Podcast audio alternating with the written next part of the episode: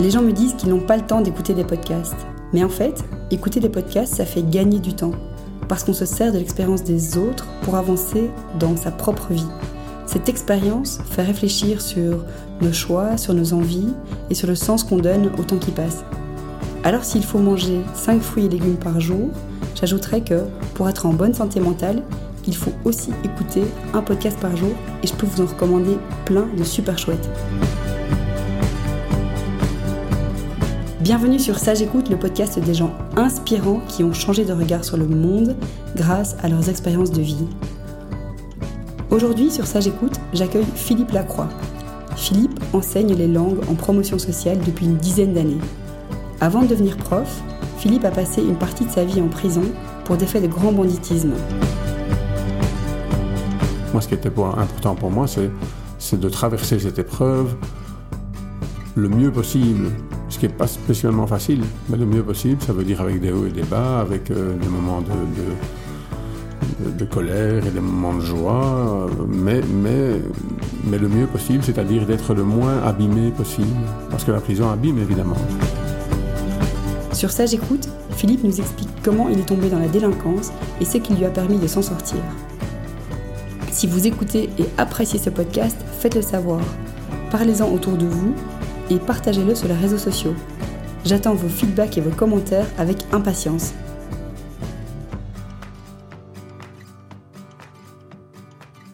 Salut Philippe.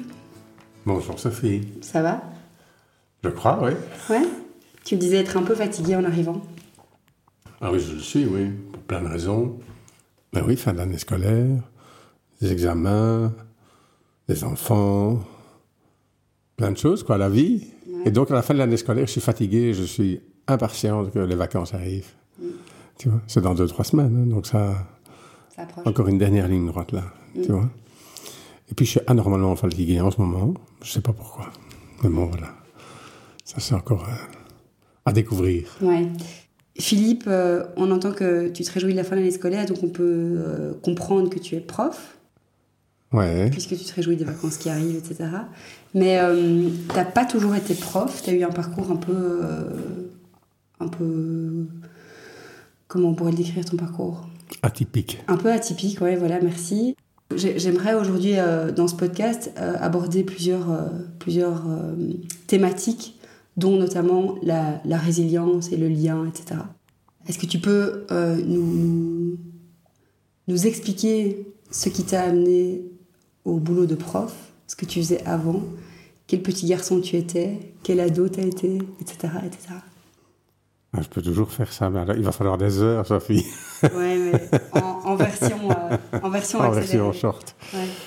Euh, le fait d'être prof est quelque chose euh, qui était une sorte de, de challenge.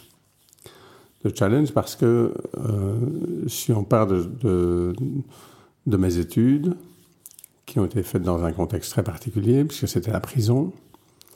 Et donc, a priori, ces études menaient à pouvoir être prof, mais mon passé judiciaire était une, un empêchement pour être prof, puisque pour être prof, il faut avoir un casier de judiciaire vierge et ne jamais avoir eu de problème avec la justice.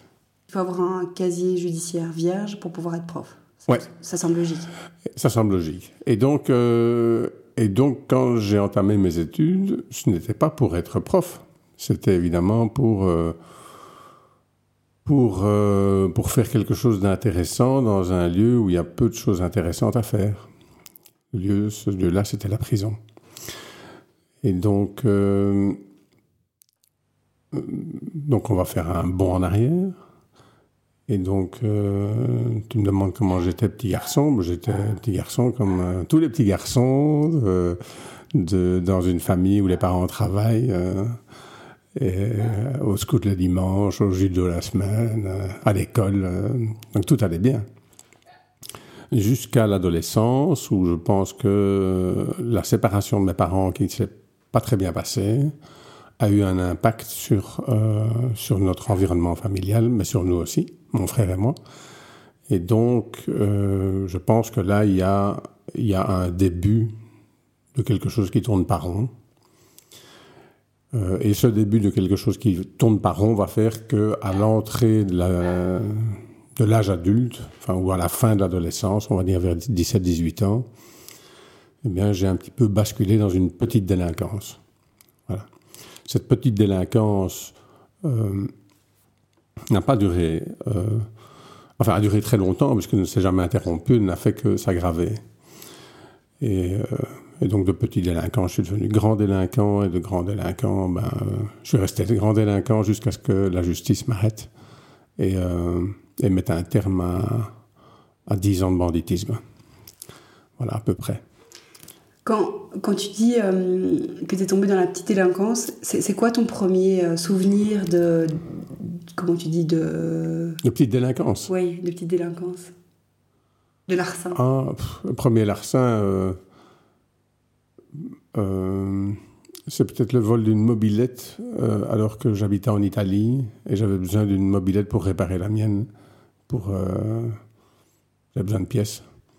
Et donc, euh, avec euh, un gars de mon école, on a été voler une mobilette euh, dans un autre village. Et on a, et on a réparé ma mobilette, voilà, avec les pièces de cette mobilette-là. Ça, c'était le premier larcin qui n'était pas. Enfin, oui, c'était un larcin, voilà, tout court. Et suite à ça, il n'y en a plus pendant deux ou trois ans. Et puis, quand je suis revenu en Belgique, donc j'ai habité la France et l'Italie, quand je suis revenu en Belgique, à ce moment-là, ben, je me suis euh, retrouvé dans une, dans une bande de jeunes, on va dire, qui fréquentaient les cafés à Woluwe-Saint-Lambert et qui, euh, et qui étaient composés de, tout un tas de jeunes. Donc des jeunes étudiants, des jeunes euh, au chômage, des jeunes qui faisaient des choses intéressantes et des jeunes qui étaient délinquants. Et donc je me suis je suis devenu ami avec un, de ces jeunes qui était délinquant.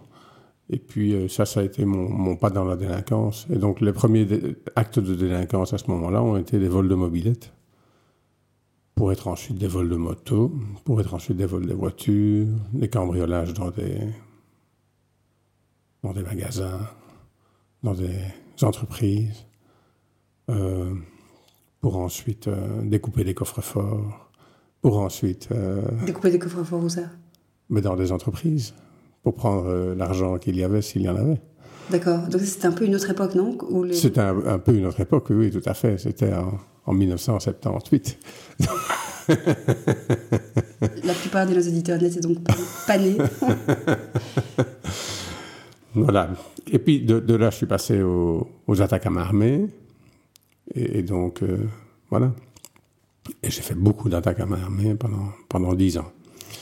Et donc, au terme de ces attaques, ou de cette période plutôt, j'ai été arrêté par la police euh, en Amérique latine, extradé, jugé, condamné à mort. Donc, euh, condamnation qui n'existe plus aujourd'hui, puisqu'elle a été euh, abolie, mais qui n'était pas exécutée depuis à peu près 50 ans. Et donc, c'était une condamnation symbolique. Alors pendant cette période de, prison qui a duré presque 15 ans, euh, très rapidement, je me suis rendu compte que euh, la prison est un lieu, euh, un lieu où qu'on pourrait comparer à une très longue journée en fait. C'est-à-dire que c'est toujours la même chose et ça ne s'arrête jamais les jours, les nuits, les mois, les semaines, les saisons, les années finissent par se suivre sans qu'on les distingue. Elles sont, euh, elles sont, c'est toujours du même. Identique. Identique, ou presque. Pas identique, mais quand même. Euh, il y a une sorte de, de, de temps qui s'arrête, de temps suspendu. Et donc, euh,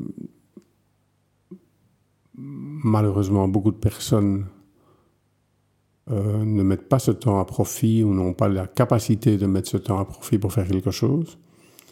Et moi, j'ai eu la chance d'avoir, euh, d'une part, l'envie de mettre ce temps à profit pour faire quelque chose, et d'autre part, des personnes qui m'ont soutenu et qui m'ont aidé à, à, trouver ma voie, tout simplement, à, à, à défricher un peu le terrain pour faire des choses.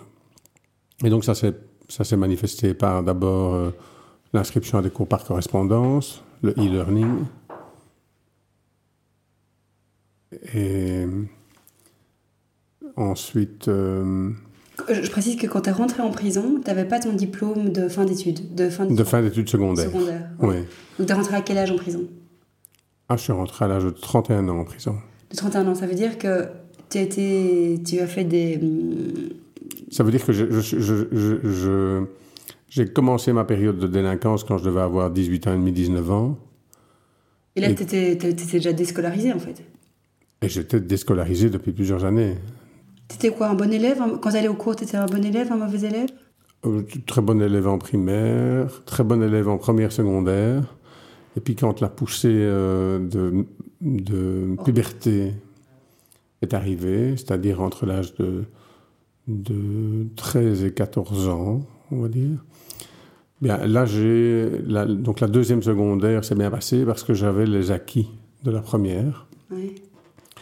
Et la troisième secondaire s'est très très mal passée parce que euh, j'étais euh, complètement rebelle et réticent à tout enseignement en fait. Donc j'étais dans un autre, euh, dans une autre dynamique. Et à partir de là, euh, ben, je me suis plus intéressé à l'école. Voilà. Et, donc c'est là qu'on comprend que tu es rentré en prison à 31 ans sans avoir ton diplôme d'études secondaires, sans évidemment avoir des diplômes d'études supérieures. Mais ce que je voudrais savoir, c'est que faisaient tes parents à ce moment-là? Ils étaient désespérés? Ah, mes parents. Euh, c'était quoi, quoi ta relation avec eux? Alors, ma, ma, mère, à ce moment-là. Donc, euh, donc, comme je viens de te dire, cette histoire est arrivée au moment.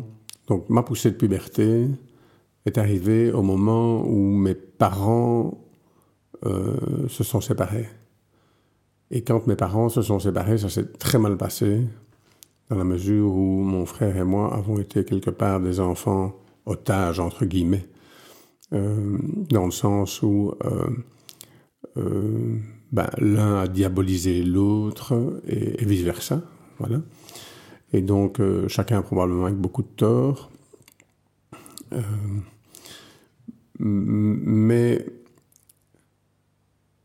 alors je pense qu'à ce moment-là, notre avenir scolaire était euh, moins préoccupant que l'avenir de la cellule familiale tout court.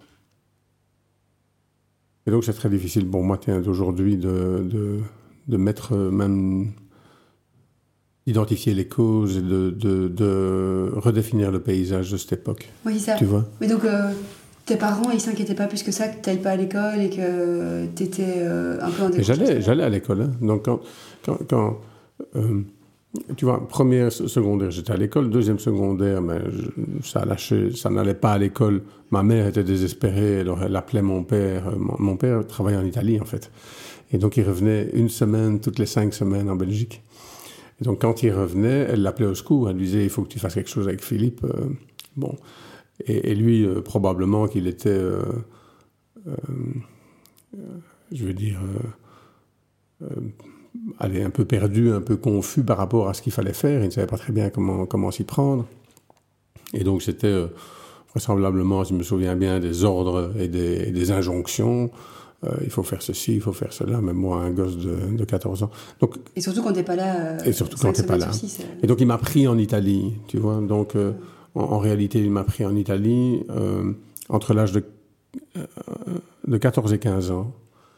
Et euh, un événement, bon, un événement basculant. Hein, c'est, j'ai 14 ans et demi, j'ai pas encore 15 ans, et je suis en deuxième secondaire. À la fin de l'année scolaire, l'école dit qu'elle ne me veut plus dans l'école, donc je suis renvoyé de l'école. Et donc je dois recommencer dans une autre école en septembre. Mon père se dit, bon, euh, sous la pression de ma mère, donc ils ne sont pas encore séparés à ce moment-là, sous la pression de ma mère, euh, qui, qui dit, moi j'en peux plus, je ne sais pas comment m'y prendre avec Philippe, euh, mon père me prend chez lui en Italie et me fait travailler comme apprenti carrossier chez un carrossier, chez son carrossier, donc quelqu'un qu'il connaît.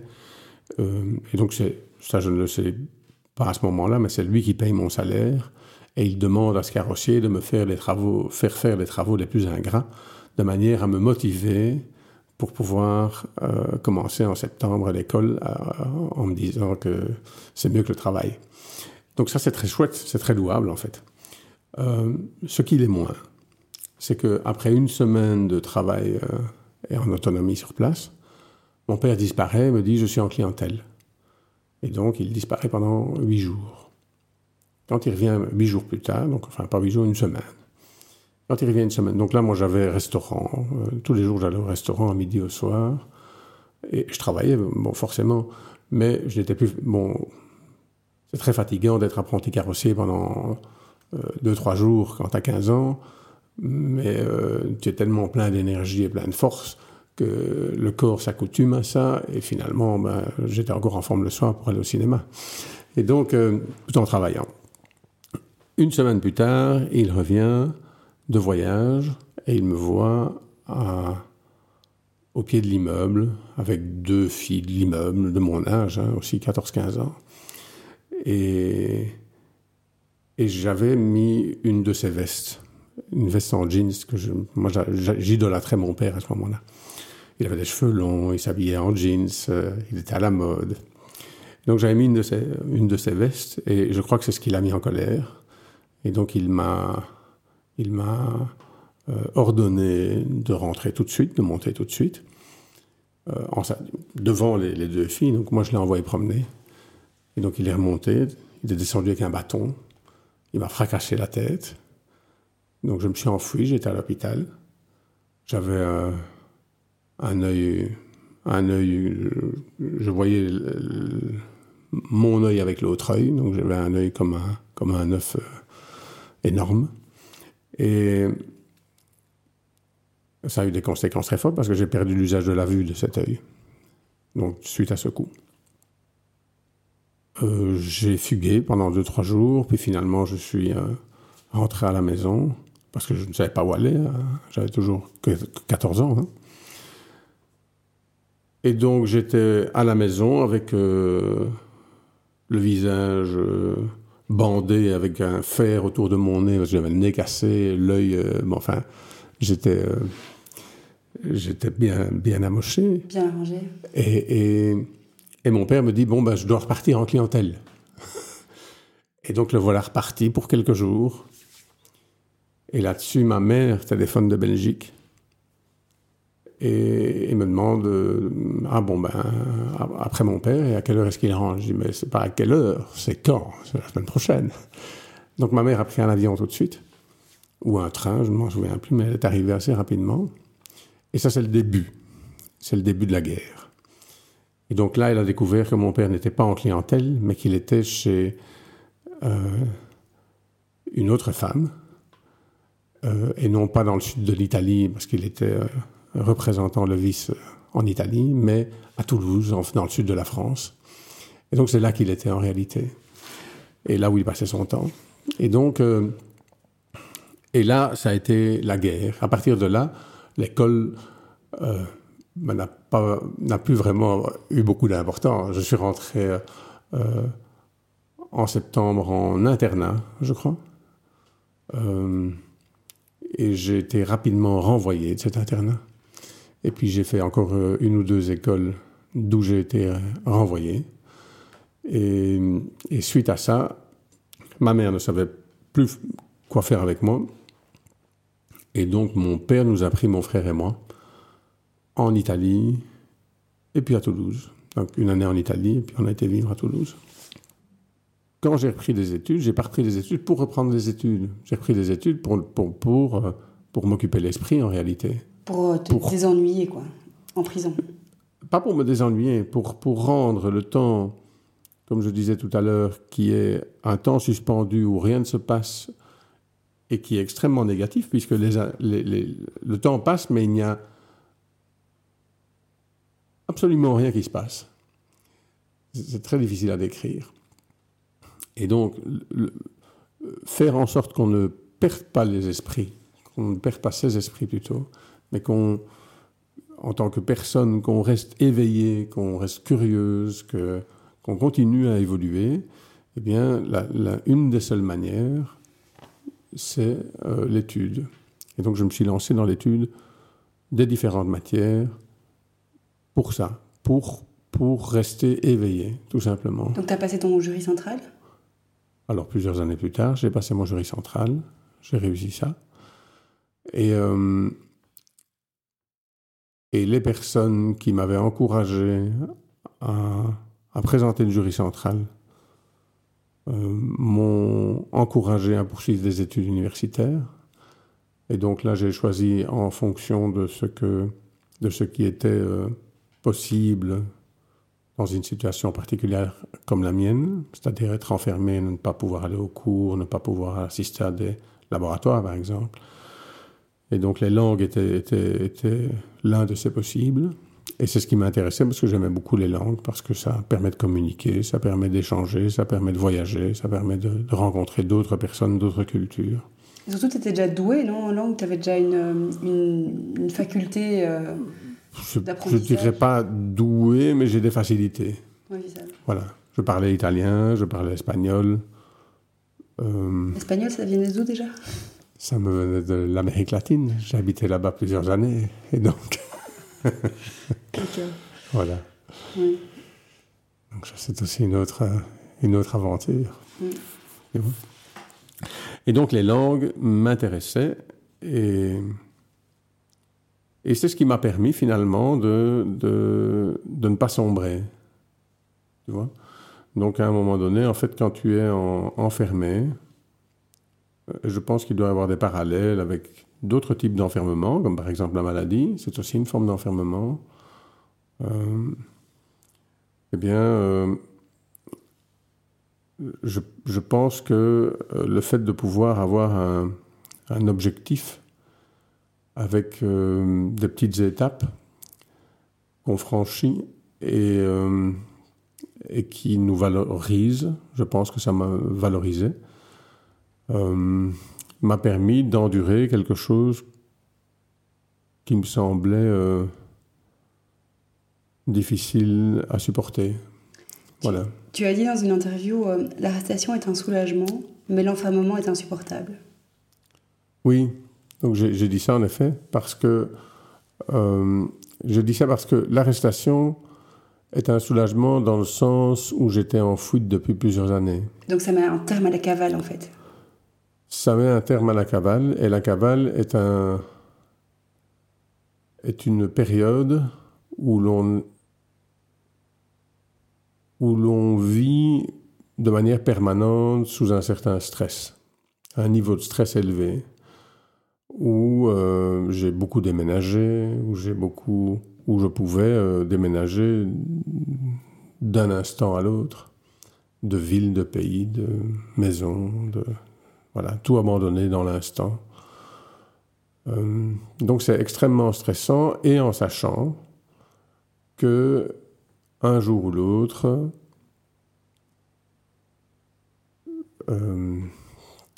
on n'y échappe pas. Je veux dire, il y a une arrestation.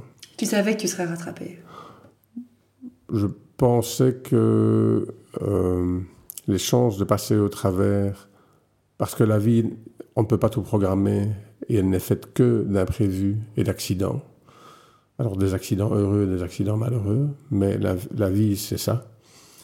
Et donc, euh, c'est très difficile de, de se dire, tiens, on va programmer que des événements programmables.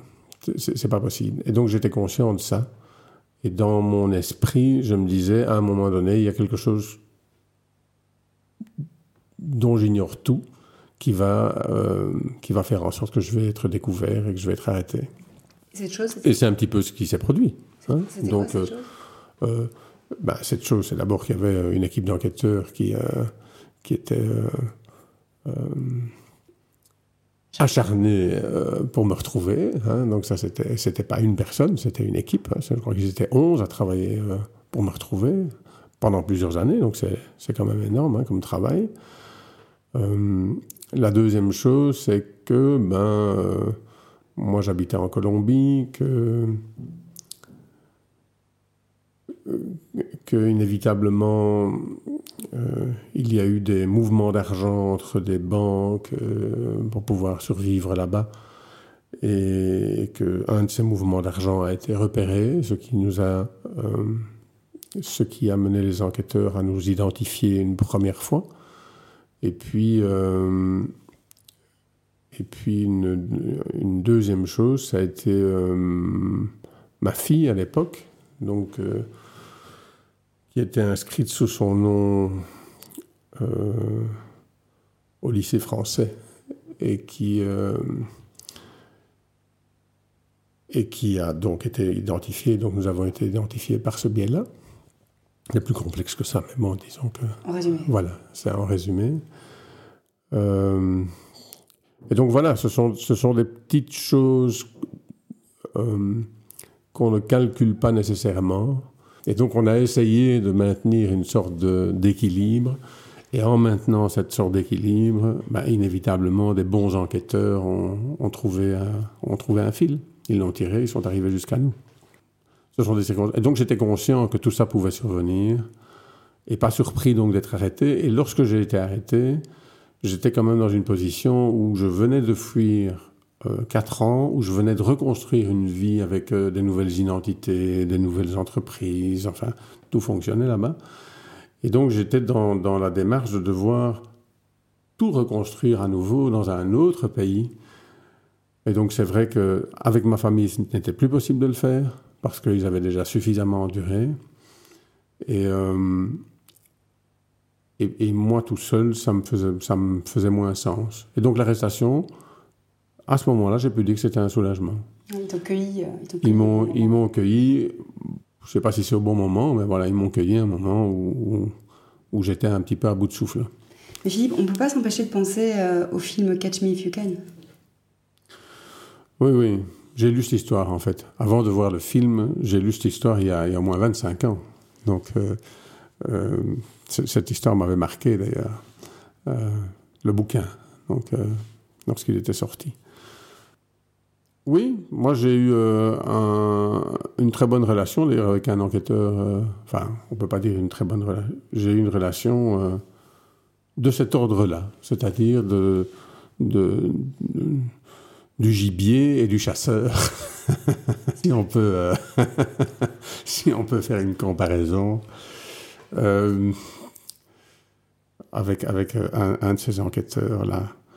Donc, je savais qu'il y avait une équipe, je savais que dans cette équipe, il y avait quelques personnages, personnages et j'en connaissais un en particulier parce que j'avais déjà eu des interactions avec la, la justice avant d'être en cavale. Et donc, je savais que ce, monsieur était opiniâtre et acharné, et pour me retrouver, et très travailleur. Et donc, je me disais qu'il avait, il avait toutes ses chances, finalement. Euh, mais c'est pas, c'est, pas, le soulagement ne vient pas de là. Le soulagement vient vraiment, c'est l'aboutissement d'une situation euh, que je sentais qu'il ne pouvait pas perdurer. Ensuite, l'insupportable, c'est que, en dépit du fait que la prison était là la case par laquelle il fallait passer euh, par rapport à tout mon passé. Et que, et que c'était, c'était, il fallait que j'accepte ça. Inévitable. Hein? C'était inévitable. Mais le fait de le vivre au quotidien fait que, à nouveau, il est difficile, et il m'était difficile de prendre de la distance et de me dire, tiens, euh, oui, tu le mérites. Ben oui, ok, c'est l'aboutissement des actes que tu as commis, etc. Alors d'un côté, il y a une voix comme ça. Pourquoi c'est difficile? Attends, parce que ça, je comprends pas. Pourquoi c'est difficile de dire, euh, de reconnaître que tu mérites ça? Ah non, il n'est pas du tout difficile de reconnaître que tu mérites ça. Ce qui est difficile de, de ce qui est difficile d'assumer, c'est la pénibilité de, de la situation au quotidien comprends entre, entre l'acceptation intellectuelle ou l'acceptation, euh, oui, je crois que c'est intellectuel, dans le sens où on, on, a, on prend conscience du fait qu'on a mal agi et qu'on assume cette mauvaise action euh, par le biais de ce que la société a mis en place, c'est-à-dire la prison à ce moment-là. Donc ça, je pouvais très bien le comprendre. Et, euh, c'est quelque chose qui me parlait. Mais d'un autre côté, la prison au quotidien, c'est-à-dire dans ces difficultés, dans ce qu'elle génère, l'enfermement, eh bien ça c'est insupportable. Et donc à un moment donné, il y a un, un renversement d'épaule, c'est-à-dire que pendant tout un temps, ben, ce qui prime, c'est l'acceptation par rapport au passé. On se dit, bon, ben, enfin, moi je me suis dit, ok, euh, c'est pas j'ai joué, j'ai perdu, mais en même temps, voilà, je suis ici et ce n'est pas une injustice et donc je dois l'accepter et je fais tout pour l'accepter. Mm. Et puis à un moment donné, ce que je vis jour après jour, heure après heure, fait que je ne sais plus voir ça, que je ne vois plus que ce que je vis.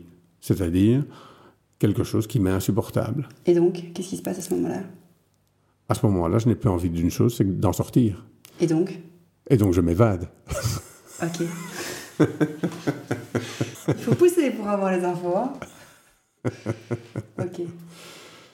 Je ne vais pas très longtemps, c'est quatre jours après, je suis repris. Euh, par chance ou malchance. Hein. Donc, par malchance à ce moment-là. Chance parce que euh, même si ça me fait endurer des choses encore plus difficiles, parce que c'est comme ça, quand on, fait, on commet euh, bah, une évasion, forcément, il y a une double sanction hein, quand on est en prison. C'est surtout la manière dont on est traité intramuros. Mais au-delà de ça, c'est ce qui m'a permis de me reconstruire. Et donc, au, euh, au final, la prison a été une sorte de, de catalyse. En fait, s'il ne s'était pas produit tout ça dans ma jeunesse, c'est-à-dire euh, une, une séparation violente entre mes parents, qui a duré plusieurs années, et où mes parents se sont centrés sur leur, leurs interactions et leur, euh, je ne vais pas dire bien-être, parce qu'ils étaient tous les deux dans le mal-être, mais où mon frère et moi, nous avons été un petit peu relégués, euh, peut-être au second plan, Hein, par rapport aux études, par rapport à, plein d'autres choses, j'imagine, eh bien, euh, s'il n'y avait pas eu tout ça, je pense que moi, j'aurais aimé devenir prof de gym. Et donc, euh, ça, c'est quelque chose que j'ai en souvenir, quelque chose qui m'aurait bien attiré, c'était ça. Et, euh, et le fait que, en prison, j'ai pu mettre des choses en place pour pouvoir étudier euh, évoluer. Parce qu'inévitablement, en, en, étudiant, en étudiant, on réfléchit. On apprend à réfléchir, on apprend à, avoir d'autres réalités, d'autres points de vue, euh, d'autres visions du monde. Euh, ça t'a sauvé en fait? Je pense, oui, que ça m'a sauvé. L'éducation t'a sauvé? Oui, je crois. Oui, je crois que l'éducation permet d'accéder à autre chose. Alors en ce qui me concerne moi, ça m'a donné un outil pour faire quelque chose d'intéressant de ma vie et d'être utile dans la société au travers de quelque chose d'intéressant. Donc j'ai la chance de faire un métier formidable. Et c'était pas gagné. Et donc c'est chaque fois des concours de circonstances qui ont fait que j'ai rencontré des personnes qui m'ont euh, chaque fois euh, orienté vers une étape, ou, aider à m'orienter vers une étape. Et j'ai fini dans, l'enseignement. Ça, c'est plutôt euh, pas un miracle parce que parce que là, on rentre dans un autre domaine, mais euh, mais plutôt quelque chose de d'inattendu, inattendu par moi, inattendu par toutes les personnes ils m'ont connu. Et donc certains ont été peut-être euh, moins surpris que d'autres, parce qu'en fait, il est clair que ces capacités que j'avais ou que j'ai eues pour pouvoir étudier, pour pouvoir faire quelque chose, ben, je les avais quand j'avais 15 ans. Potentiellement, je les avais. Oui, c'est ça, c'était déjà en toi. C'était déjà quelque chose en moi. Et donc, euh, et pareil dans ma, dans ma vie de délinquance, dans ma vie de délinquance, si j'ai probablement échappé à la justice pendant plein d'années, c'est parce que j'avais euh, des capacités, des capacités qui sont les mêmes que j'ai aujourd'hui. Sauf qu'au lieu d'être prof, j'étais bandit.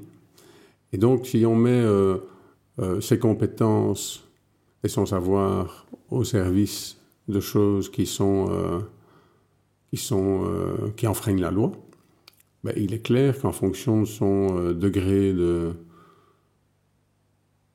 je ne sais pas moi, de, de compétences, de compétences eh bien, on atteint euh, un certain niveau. Et donc, donc il, y a des, il y a des parallèles qu'on peut faire dans les deux, dans les deux, euh, dans les deux mondes. Alors, moi, ça m'a toujours fait peur. Donc, je n'ai jamais eu, cette, euh, cette dépendance parce que, parce que les dépendances me font peur. Voilà. Donc, j'ai. et et comme beaucoup de jeunes, j'ai essayé. J'ai essayé et, euh, et, en réalité, on va sur un autre euh, euh, trait de mon caractère qui est, qui est que j'ai un grand besoin de, de contrôle. Je n'osais pas le dire. Et donc, et, et donc le fait de, de de prendre des produits qui justement me déstabilisent et, et me font perdre le contrôle de moi, euh, ça c'est quelque chose que, avec lequel j'ai du mal. Voilà. Donc ce, grand besoin de contrôle, il te vient de la prison ou c'était déjà avant? Ah, À mon avis, ça c'est avant. Donc ça c'est euh, probablement quelque chose que j'ai toujours eu, mais sur lequel je n'ai pas toujours mis des mots. Donc, par exemple, quand j'étais euh, plus, quand j'étais adolescent, que la plupart de mes copains autour de moi se droguaient, prenaient euh, des drogues douces et ou dures. Moi, je, n'ai jamais senti d'attirance par rapport à ça. je ne sais pas si ça me faisait peur, je crois que oui. Je crois que voilà, c'est quelque chose, j'étais vraiment euh, réfractaire à tout, ce qui était produit. Mais pas l'alcool. Et je prenais l'alcool volontiers. Je perdais euh, euh, le contrôle lorsque je, buvais de l'alcool. Mais, mais probablement que l'alcool n'a pas ce type de dépendance, en tout cas pas au stade où moi j'en étais, qu'avec les drogues. C'est un domaine que, je connais peu en fait, mm. hein, que j'ai beaucoup observé, mais que je n'ai pas expérimenté. Et, et, vu que ça m'a toujours un petit peu fait peur, j'ai jamais vraiment compris, en fait. Comment était ta relation avec les autres détenus euh, dans la prison? Une personne qui rentre en prison n'est pas vue en tant que personne. Elle est vue en tant qu'auteur et en tant qu'elle est vue au travers des actes qu'elle a commis et qui l'ont amenée en prison. Et donc il y a différentes catégories et, les, personnes qui débarquent en prison sont classifiées par tout le monde, par, l'administration pénitentiaire, par euh, le pouvoir surveillant et par les codétenus. Et ce qui va, euh, ce qui va déterminer l'appartenance à une classe ou à une autre, c'est essentiellement les faits qui ont amené la personne à être incarcérée. En ce qui me concerne, vu les faits pour lesquels j'étais euh, euh, accusé, bah, il est clair que j'étais au, au, top niveau. Et donc j'étais euh, parmi les personnes les plus dangereuses, parmi les personnes euh, les plus respectées. J'ai vécu trois ans et demi en, isolement. Donc trois ans et demi sans, sans avoir d'interaction avec d'autres personnes détenues. Il y a plusieurs raisons pour lesquelles on peut mettre en isolement. On peut mettre en isolement quelqu'un euh, lorsqu'il a commis un nouveau délit, donc il a été, il a agressé un surveillant par exemple où euh, il a rentré de la drogue et il a été pris au moment où il a rentré de la drogue. Donc lorsqu'il commet une infraction ou un délit intramuros. Ça, c'est une des raisons pour lesquelles on met en isolement. Et puis, il y a donc des personnes qui ont tellement ému l'ordre, euh, l'opinion publique, qui représentent dans l'imaginaire public un danger tel qu'on ne peut pas imaginer que ces personnes s'échappent.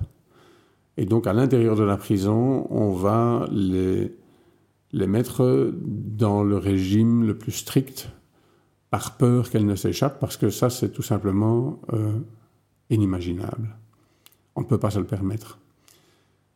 Et donc, effectivement, ça se traduit par l'isolement. Moi, j'ai vécu ça pendant trois ans et demi. Donc, ça veut dire que tu n'as pas eu d'embrouille avec tes... Alors, j'ai pas eu, j'ai jamais eu d'embrouille avec aucun détenu. Oui, ça. Voilà, tout simplement avec aucune personne incarcérée. Que- comment tu étais vu par, euh, par tes co-détenus, puisque tu étais un peu un intello aussi, non? Alors, j'étais vu comme un intello, mais bon, euh, de nouveau, les, les, comme je viens de te dire, on, voit les personnes au travers des actes qu'ils ont commis. Et, moi, j'ai eu dix ans de banditisme avec des actes assez euh, spectaculaires. Et puis après ça, il y a eu mon évasion. Mon évasion de, de Saint-Gilles, qui est... euh, peut-être unique en Belgique, puisque je pars avec euh, plusieurs directeurs en otage, avec toute la police et la gendarmerie euh, qui, euh, enfin, qui, qui sont en opération autour de la prison. Et donc, c'est assez spectaculaire. Et ça montre une détermination, parce qu'à ce moment-là, effectivement, à ce moment-là, ça passe ou ça casse. Mais si ça casse, on est tous morts. Et donc, dans ces années-là, parce qu'aujourd'hui les choses ont changé, je pense, mais dans ces années-là, les choses ont changé avec, euh, avec ce qu'on vit pour le moment, avec le terrorisme. Et donc ça, ça n'existait pas il y a 25 ans, ou il y a 20 ans. Et, et lorsque moi, je suis j'ai j'ai participé à cette évasion. Ça a montré une détermination qui était un petit peu jusqu'au boutiste. C'est-à-dire que là, je pouvais mourir. Bah, Toute, toute personne ayant participé à cette évasion pouvait mourir. Et peu de gens intramuros auraient pu euh, sciemment, consciemment, était capable de, de, de faire ça. D'élaborer un tel plan et de le, Et de, et de le mettre en exécution. Ouais, de. Et donc ça, ça, ça euh, il y a eu d'autres prises d'otages, je ne suis pas le seul évidemment, mais bon, ça c'était un événement. Et donc ça, ça me place comme ça, dans, ça m'a placé dans une sorte de, de bulle. Alors après, ben, euh, je pense que le fait que, que j'étais un peu intellectuel et que j'étudiais euh, émulait pas mal d'autres Ah oui? personnes. Oui, je pense que euh, ce n'est pas nécessairement mal vu que de vouloir euh, euh, apprendre des choses. hein. Donc, euh, je pense que c'était même plutôt bien vu. C'est un ensemble de choses. Donc, après ces années d'isolement, j'étais en régime dit normal et je faisais beaucoup de sport. Donc, je suis quelqu'un de physiquement plus ou moins costaud. Et donc, le fait de faire beaucoup de sport avec les quelques personnes qui faisaient beaucoup de sport et qui étaient les personnes euh, les plus proches de moi au sein de la prison et qui avaient le- le- l'historique, je dirais, le plus proche du mien. hein, parce que finalement, il n'y a pas beaucoup de gens qui se prennent en main en prison, je veux dire, qui font vraiment des choses que pour, que pour rester vivant. Voilà. Que rester, euh, voilà, simplement vivant. Ne pas sombrer Voilà, ne pas subir, dans... C'est une forme de survie, mais il y a beaucoup de personnes qui, s'abandonnent, malheureusement. Et donc qui s'abandonnent, c'est-à-dire qui, ne... Voilà, qui prennent des drogues, par exemple, ou qui s'abrutissent avec la télévision, ou qui, ne veulent plus penser, ne veulent plus réfléchir. et se laissent aller comme ça pendant des mois, des années, et donc et finissent par être perdus, tout simplement. Il y a énormément de personnes qui sont perdues au sein des prisons. Et donc, effectivement, bon, moi, je ne me suis pas beaucoup préoccupé de, l'ensemble de mes co-détenus. Je me suis préoccupé euh, de quelques personnes avec qui euh, j'avais des interactions au quotidien, et, et, je me suis préoccupé de moi-même. Moi, ce qui était important pour moi, c'est de traverser cette épreuve le mieux possible, ce qui n'est pas spécialement facile, mais le mieux possible, ça veut dire avec des hauts et des bas, avec euh, des moments de, colère et des moments de joie, mais, mais, mais le mieux possible, c'est-à-dire d'être le moins abîmé possible, parce que la prison abîme évidemment. Donc toutes ces personnes qui, à un moment donné ou à un autre, se laissent aller et, euh, et ne réagissent plus et deviennent complètement amorphes et subissent cette situation pendant plusieurs années. À un moment donné, lorsqu'elles vont se réveiller, elles ont perdu beaucoup de choses, beaucoup de... Euh, je veux dire, elles n'avaient déjà probablement pas beaucoup d'outils pour pouvoir s'intégrer dans la société et faire quelque chose d'intéressant. Mais si en plus elles se sont laissées comme ça euh, aller, ben c'est clair que les ressources à mobiliser sont énormes et, c'est difficile, voilà, tout simplement. Donc moi, j'ai eu cette chance-là de, traverser tout ça euh, en me fixant des petits objectifs et en, et en ayant la foi aussi. Hein. La, pas la foi euh, spirituelle. mais en ayant la, en ayant, en ayant la foi que on vit dans un dans une société où une, deuxième, voire une troisième chance est possible, et que donc que l'épreuve a une fin. Et donc le fait de savoir que cette épreuve a une fin, alors proche ou moins proche ou plus éloignée, le fait qu'il y ait une fin, qu'il y ait donc un demain possible, fait que ça donne, moi ça m'a donné beaucoup de, force pour pouvoir euh, mettre des choses en place et, dire tiens, mais comment je vais faire pour que ce, demain soit meilleur, sans exactement savoir sur quoi ça déboucherait. Ça veut dire, si je comprends bien, que euh, l'épreuve de la prison, après quelques années, tu en avais saisi le sens et que tu avais hâte de réécrire un nouveau chapitre à ta vie. Ah oui, ça certainement. Oui. Mais est-ce que tu t'es dit à un moment donné, vivement que je sorte pour que je puisse continuer à faire mes conneries? Ou bien ça, c'était quelque chose Non, jamais. Non. Enfin, euh, oui et non. Oui et non. Parce que c'est un chemin quand même. Enfin, je dire, on va, un chemin. on va pas passer des heures là-dessus, mais c'est un chemin de se dire euh, j'ai fait beaucoup de délits, j'ai pris de l'argent, j'ai été. Mais tout ça ne compte pas parce que tu prends de l'argent. Euh, tu, tu, en fait, quand, tu as 20 ans, comme moi j'avais 20 ans, et puis 25, et puis euh, euh, de, 20 à 25 ans, j'ai probablement euh, gagné, enfin, ou volé, on peut, on peut qualifier ça comme ça, beaucoup d'argent, plus qu'une personne en gagne toute sa vie. Hein. le fait est que à ce moment-là, effectivement, ça représentait ça à un moment donné, quand j'ai été identifié par la justice, à ce moment-là, j'étais euh, donc euh, en cavale. En cavale, les choses s'inversent, on dépense beaucoup d'argent. Et, euh, et en prison, s'il y a bien une chose plus ou moins générale, c'est que on perd tout ce qu'on a. Donc ça, c'est à peu près général. Euh, et on, perd aussi les moyens financiers, mais pas que ça. Donc tant qu'on est euh, dans la vie, on a le sentiment de pouvoir euh, interagir et, vivre avec les autres et d'avoir un impact sur les autres. De contrôler certaines choses aussi. Par exemple, moi j'étais quelqu'un qui aime le contrôle.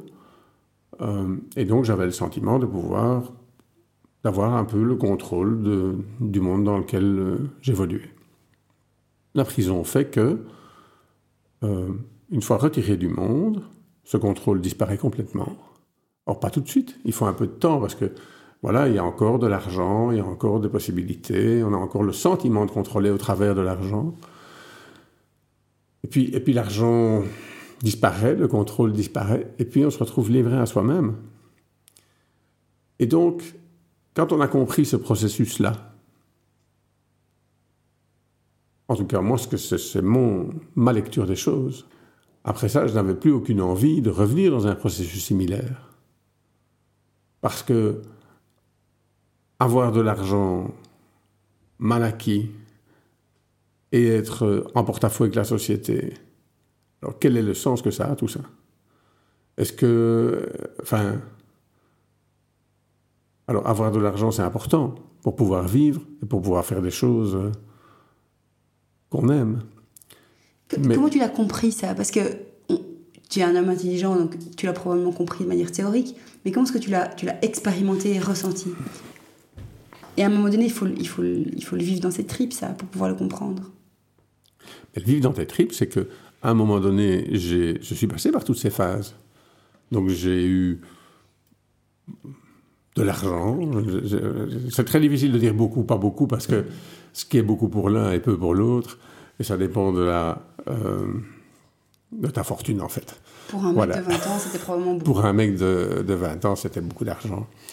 Mais donc se retrouver avec de grosses sommes d'argent, et puis après, encore des plus grosses sommes d'argent, et puis avoir le sentiment de tout contrôler, de, de, de, pouvoir faire beaucoup de choses, et puis à un moment donné être arrêté dans son élan, euh, se rendre compte que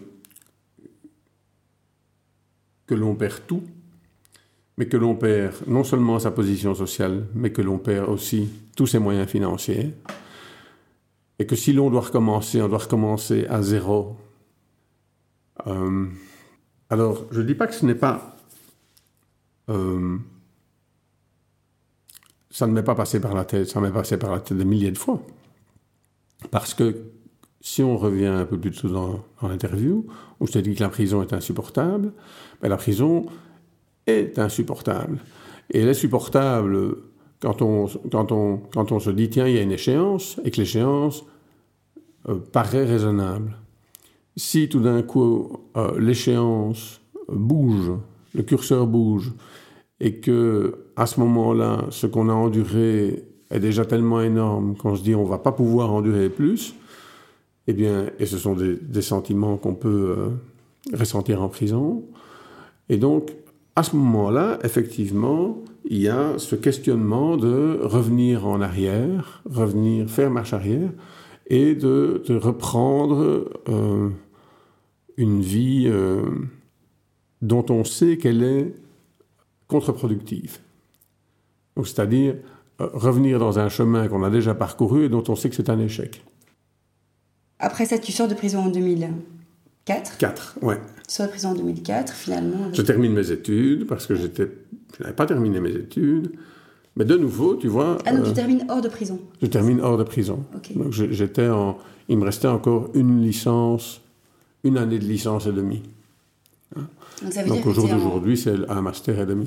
Et donc ça veut dire que tu es en libération conditionnelle Oui, pour 10 ans et que pendant dix ans, j'ai des choses à respecter, des interdictions et des obligations, et que je suis suivi par euh, un membre euh, d'une maison de justice pendant dix ans.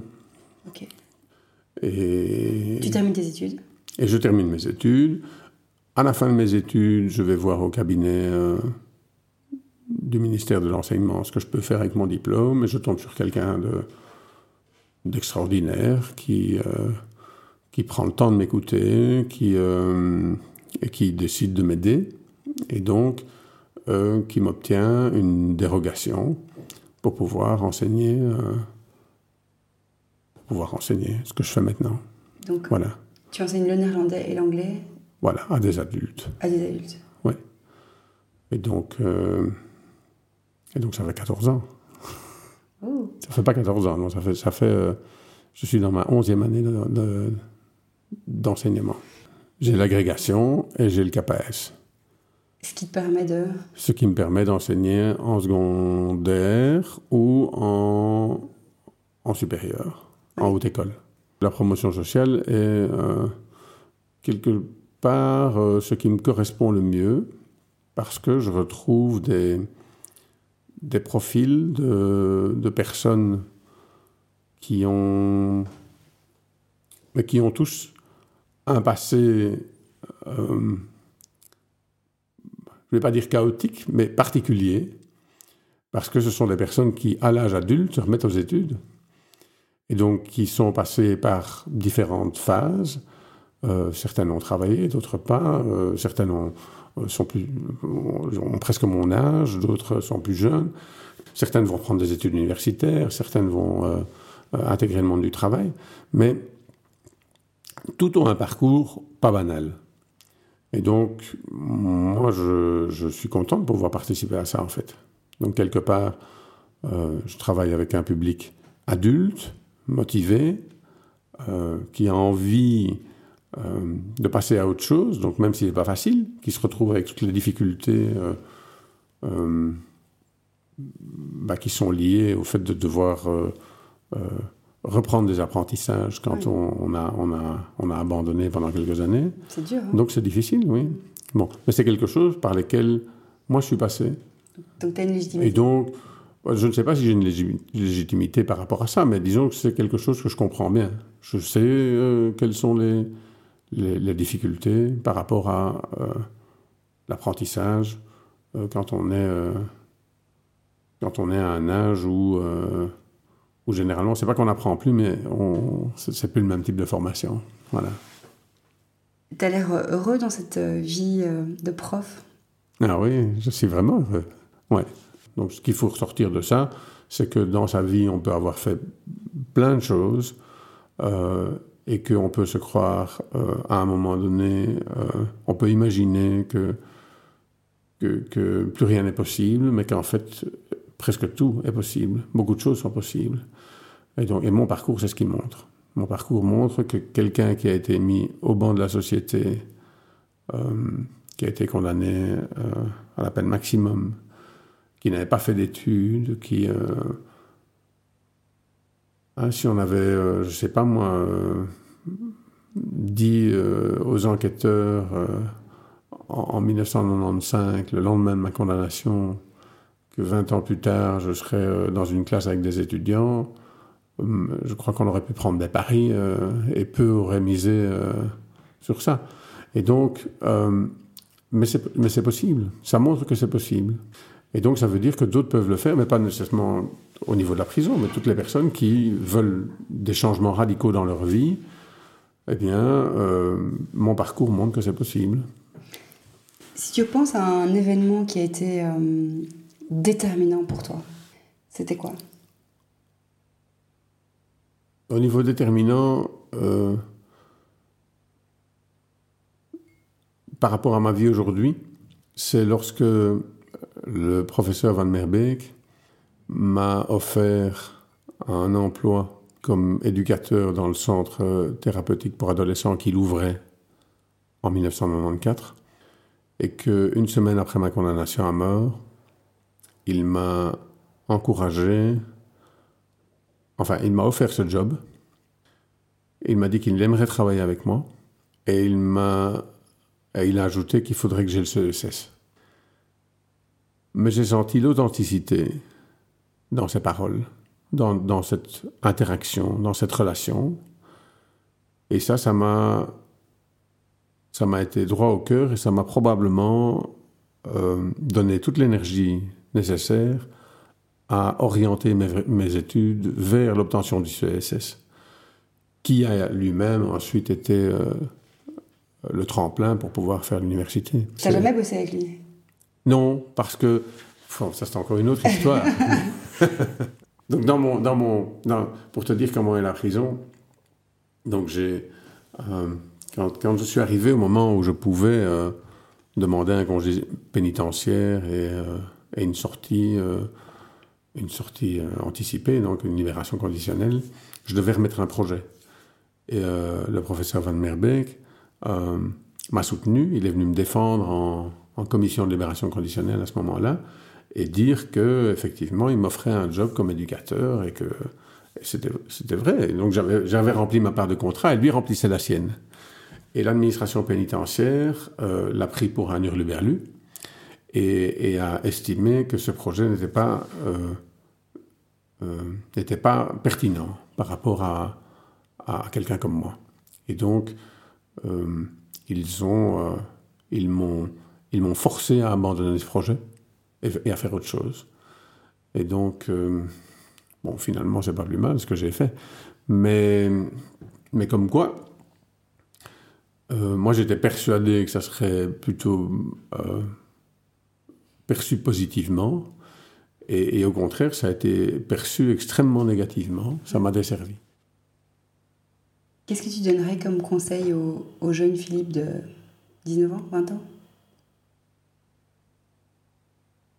Euh, Je suis mal placé pour donner des conseils. Le seul conseil que je pourrais donner, c'est d'essayer de, d'identifier euh, ce qu'ils aiment vraiment et de se donner les moyens pour y arriver, que tout est possible.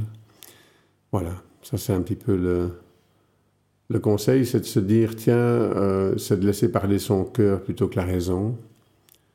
C'est de se dire, tiens, j'ai envie de faire quelque chose, euh, eh bien, je vais... Que... Voilà, ça veut dire quoi? Qu'est-ce que je dois me donner comme moyen pour y arriver? Est-ce que ça vaut vraiment la peine? Euh, Si c'est vraiment quelque chose qui leur parle, euh, ben oui, il faut s'en donner les moyens. Plus que, par exemple, euh, se dire, tiens, je vais faire tel boulot parce que, parce que là, je vais bien gagner ma vie. Euh, le boulot, c'est une chose, mais faire quelque chose qu'on aime, je crois que c'est plus important. Mmh. Voilà. En effet, faire quelque chose qu'on aime, c'est le plus important. Merci Philippe. Avec plaisir. Sophie. Merci les amis d'avoir écouté l'épisode jusqu'au bout. Vous pouvez à présent faire quelque chose de super important pour moi. C'est liker le podcast, lui donner 5 étoiles sur iTunes, le commenter, le partager et en parler avec votre coiffeur qui en parlera avec ses autres clients. Et grâce à vous, le podcast sera de plus en plus connu et écouté. Merci et à bientôt.